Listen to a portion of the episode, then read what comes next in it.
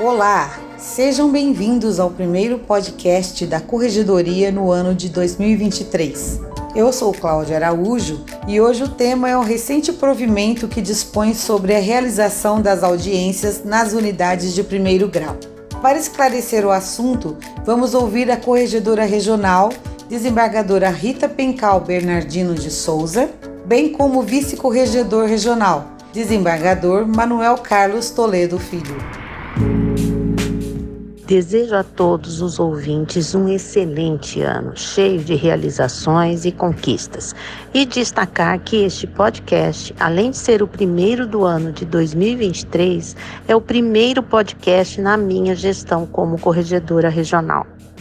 Aproveito a oportunidade para, em meu nome e em nome do vice-corregedor Manuel Carlos Toledo Filho, dizer que nos empenharemos ao máximo para realizar uma gestão transparente e colaborativa à frente da Corregedoria Regional, com foco no diálogo. Em relação às correções ordinárias, nesta semana foi publicado o primeiro edital contendo o cronograma dos próximos dias. As correções iniciarão dia 24 de janeiro pelo Fórum Trabalhista de Limeira. Também visitaremos entre o fim de janeiro e o começo de fevereiro Sertãozinho, São João da Boa Vista, Mogi Guaçu e Americana.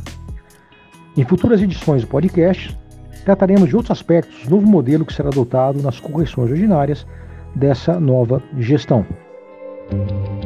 Hoje também editamos o provimento GPCR número 1 2023, que trata do retorno ao trabalho presencial. Objetivamente, observamos que as audiências são presenciais, com exceção daquelas referentes a eventual núcleo da Justiça 4.0, juízo 100% digital, a pedido das partes ou em caso de algumas exceções ali previstas. A presença física do juiz se faz necessária no mínimo em três dias úteis por semana, facultado o trabalho remoto nos demais dias.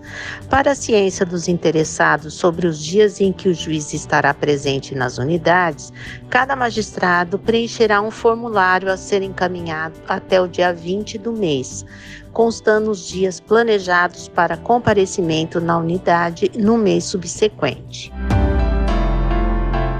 Convido todos à leitura atenta do normativo que detém outros detalhes.